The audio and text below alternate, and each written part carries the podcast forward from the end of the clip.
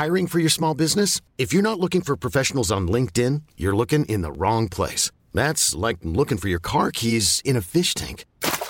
LinkedIn helps you hire professionals you can't find anywhere else, even those who aren't actively searching for a new job but might be open to the perfect role. In a given month, over 70% of LinkedIn users don't even visit other leading job sites. So start looking in the right place. With LinkedIn, you can hire professionals like a professional. Post your free job on linkedin.com slash achieve today. Welcome to r slash nuclear revenge, where this previously innocent man turns into a vigilante after horrible crimes are committed against his wife and daughter. Over the next few years, he kills over 50 criminals in revenge with the support of his country. Here we go. The tale of the Brazilian Punisher. Francisco Vital da Silva was born in the backlands of Bahia and, like many Northeasterners, migrated to Sao Paulo in search of better living conditions. Together with his family, he went to live in Itaim Paulista in the violent east side of Sao Paulo. Working as a bricklayer, Vital set up a bar. The establishment, though, was constantly robbed and vandalized by criminals. Tired of that extortion, Chico began to retaliate against abuse and put undesirable people out of his business. Always armed with a knife for self protection, he ended up arousing the rage of many dangerous guys. One day, they broke into his house and R worded his wife and 16 year old daughter. Chico, disgusted with these criminals, bought some weapons and went after revenge. He ended up killing those guys and left a very clear message if the police don't act, I'll take action. Thus, Francisco Vital da Silva, a merchant from Bahia, became Chico Pé de Pato, a vigilante who hunted outlaws in the eastern region of Greater Sao Paulo. Chico's fame grew considerably. The police gave him the names of criminals wanted by justice, and he executed them and began to be seen by the population as a great hero, a vigilante who replaced the terrible justice that the state always put on the poorer classes. In the mid 1980s, the police were ordered to kill criminals in the outskirts of the city. Chico did much of the work, he was even called on by the population more than the ROTA battalion itself.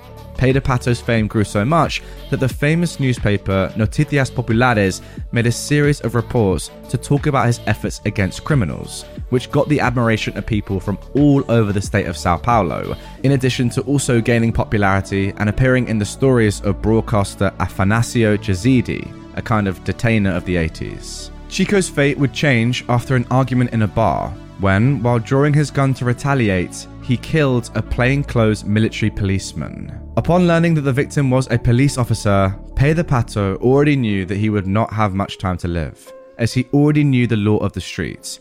You cannot kill a police officer and go unpunished. Shortly after the crime, Chico fled in his Opala and was considered wanted by the military police. The ROTA was responsible for hunting the vigilante, who, upon contacting Afanasio Jazadji, managed to surrender himself to the DEIC. On the day of his arrest, more than 500 people were at the door of the police station asking for his release.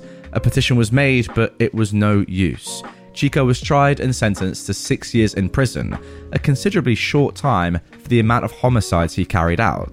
The low sentence was probably the result of pressure from the 2,000 people who were at the door of the forum on the day of the trial. Pé de Pato was transferred to a penitentiary, where, because he was hated by many criminals and the police, he was killed with 91 stab wounds. The police force was afraid that Pé de Pato would open his mouth about the punishments he committed doing in favour of the policeman, the bandit said a matter of honour to settle with, so, as expected, he didn't last long inside the prison system. So there we go, a pretty incredible story to start off today's episode. This is a true story, it did actually happen back in the 1980s, and um, yeah, it's pretty crazy. A vigilante taking criminal matters into his own hands because the police pretty much weren't capable. Let me know down below in the comments, what do you think of this man? Do you think he was in the right or the wrong? Because ultimately, he did kill over 50 people unlawfully because obviously you can't do that. Yes, the police asked him to do it and encouraged him to do it, but it was still illegal and that's why he went to prison. Let me know. Do you think he was in the right for doing all that stuff or in the wrong? You got to remember what he went through himself, his own wife and daughter getting R-worded by criminals, and that is what set this entire thing off. So yeah, get down in the comments. I want to hear your thoughts. Sometimes I wonder what kind of person I'd be if I'd never been medicated at all. Six year old girl gets revenge on a bully. I'll be honest here, sometimes I think about the time I got revenge on my childhood bully. For context, I was still in the trial phase of searching for the right ADHD medication. I was six years old at the time of the story, and outside of my parents and my daycare and elementary teachers, no one else has heard this before. There was a girl who had just moved to the area and was only there while her dad was stationed at the army camp, base or whatever you want to call it. She was an aggressive, most likely angsty, angry teen who was tired of moving every two to three years. I see that now as an adult. I'm 22, so this was about 15 ish years ago. Anyways, I had to sit at the very front of the bus because I had a severe peanut allergy.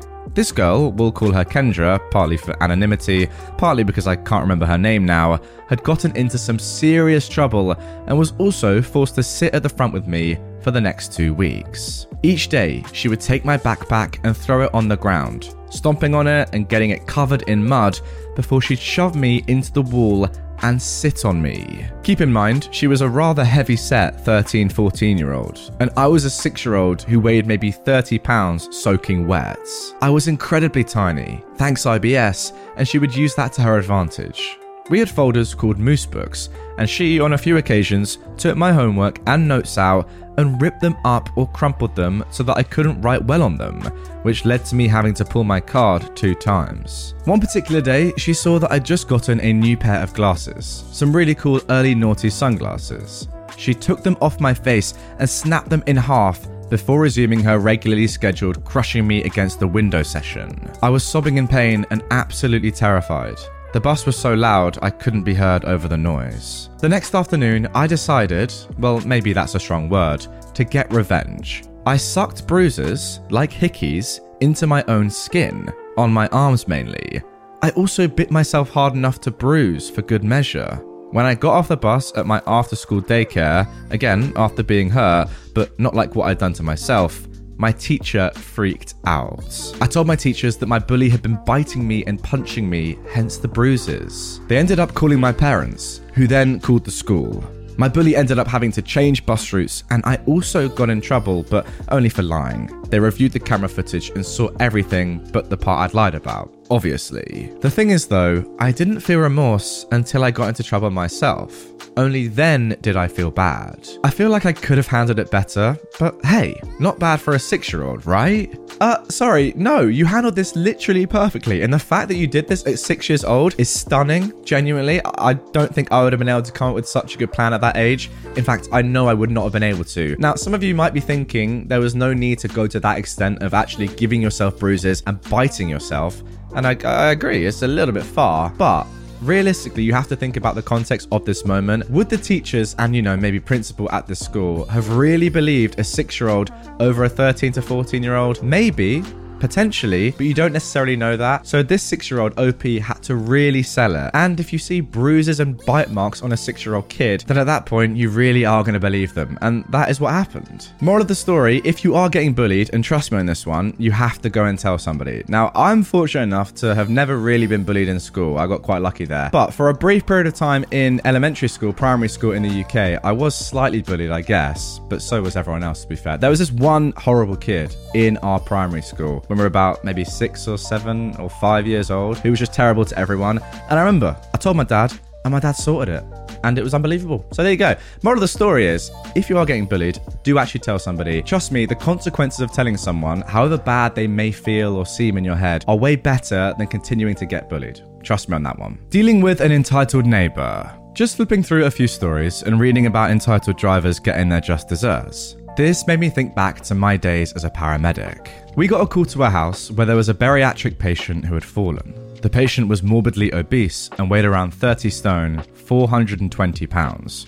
This story isn't really about them though. There are many reasons people get to this size, and I've never judged, only helped. But no, the problem here was a really arrogant neighbour that we'd come across before. And boy, was this chap a judgmental moron. Our patient had a car and had a disabled parking permit. They also had a council designated disabled parking spot outside their home, which the neighbour kept parking in. There have been a number of letters from the council regarding this, and a number of parking fines just served to annoy this chap even more. On the day of the story, I took the call that the patient had fallen and we went to the house. Sure enough, the neighbour was not only parked in the disabled spot, but parked a second car blocking access to the patient's driveway. I assessed the patient and suspected they'd broken a hip, so I needed to go in. I sent my colleague round to the neighbour to ask them to move the cars, and when they came back, I was told the neighbour had just told my colleague to do one. No problem, time to get the message home. I radioed through to our control centre and asked for the fire service and police. We needed the fire service to help lift the guy, and the police to do a little parking control. The fire service were the first to arrive, and I spoke to the crew commander to let them know what the situation was. A fireman went to the house to ask the neighbour to move the car again and was told the same as my colleague. The message was relayed back, and the watch commander just asked me one question Is the patient's life at risk?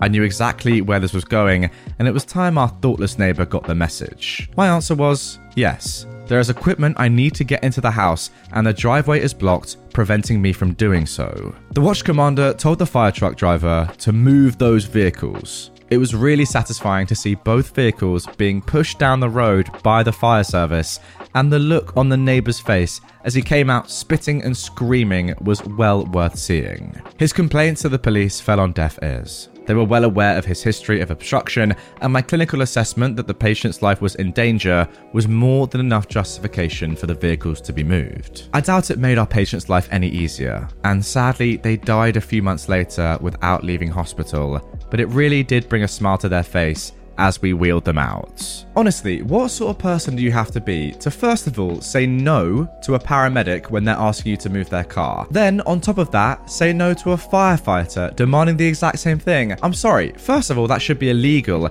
Second of all, this was completely justified. And third of all, the neighbor should have died and not this unfortunate man. I'm sorry, but this guy's an absolute disgrace, and he deserved way more than just his cars getting moved. Now, this next story of revenge is quite possibly the most embarrassing I've ever read. Snobby cheater humiliated. So in college, there was a snobby guy named Joey who thought very highly of himself just because he had rich parents. He was the type of guy who broke up with a girl just because he found out she lived in a middle class neighborhood and didn't wear the right name brands. In fact, he was so stuck up, he thought he could juggle three girls at the same time and not get caught. Well, he got caught. All three girls learned what he was doing and conspired to get him back. There was this big Halloween party at a sorority house, and they had a stupid tradition called a cockwalk, where lots of guys volunteered to get placed inside what were basically plexiglass cages, plexiglass boxes just big enough for one person to stand in, and get put on display for the party guests to look at and vote up or down. The winning guy with the most upvotes got a free phone. So one of the three girls, who Joey cheated on, convinced him he had a very, very good chance of winning the cockwalk and she told him how popular he was with the ladies and how everyone was hoping he would compete so they could vote him up. Joey was so convinced he had a great shot at winning the cockwalk, so he signed up.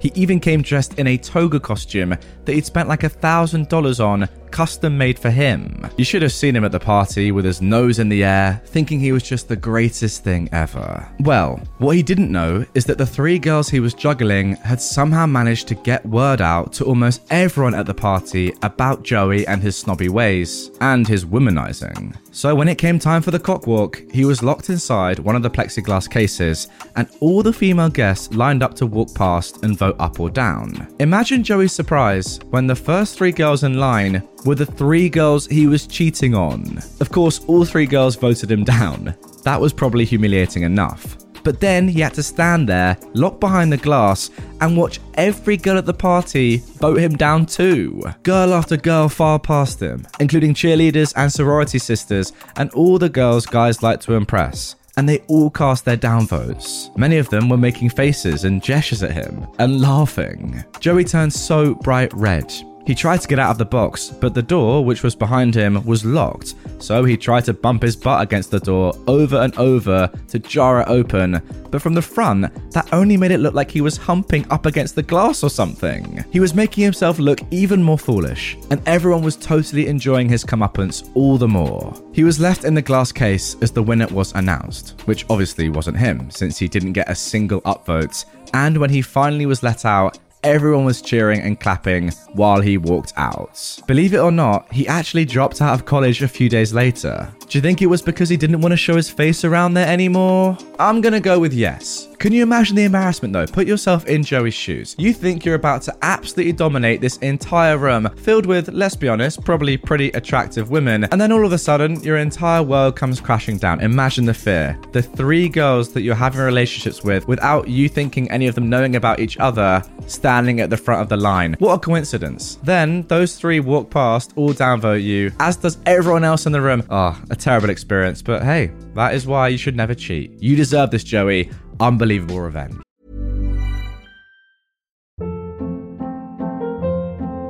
Hold up. What was that? Boring. No flavor. That was as bad as those leftovers you ate all week. Keke Palmer here, and it's time to say hello to something fresh and guilt-free. Hello Fresh. Jazz up dinner with pecan-crusted chicken or garlic butter shrimp scampi. Now that's music to my mouth. Hello Fresh. Let's get this dinner party started. Discover all the delicious possibilities at hellofresh.com.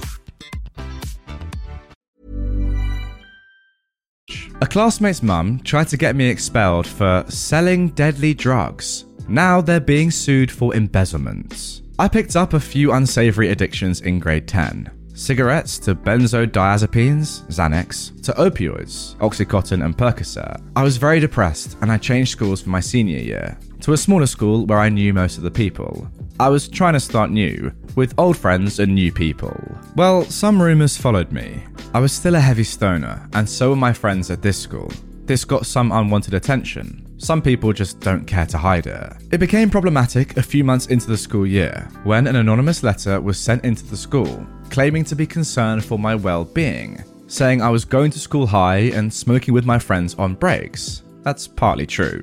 I managed to avoid punishment because there wasn't anything to back it up, and the principal and VP weren't happy about the anonymous BS. Then came a few more letters saying I was selling pills to younger kids, pressuring them into taking them. They claimed they had 12 plus kids' parents on board to pull their kids if I wasn't expelled. My parents were fuming. Some of my teachers started treating me differently. Kids I've been friends with distanced themselves. It caused me to relapse hard and it ruined my grades. I made it past it all.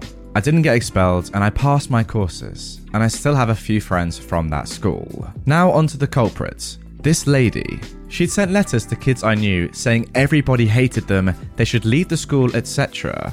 We knew it was her in previous instances because of a WhatsApp number she used to threaten someone, and anonymous letters written in the same word style got attributed to her. She is psycho, always meddling even in her younger daughter's stuff, who was 10 or 11 at the time, keeping her kids from hanging out with kids she doesn't like or whose parents she doesn't like. Today, I read an article about two years after the fact saying their non profit is being sued by the province I live in for embezzlements She's accused of stealing $4 million through a few shell corporations, some bogus program they literally sold to themselves through another company they own, and some other stuff I don't want to get into. I feel bad for the daughter. She was chill when we were younger.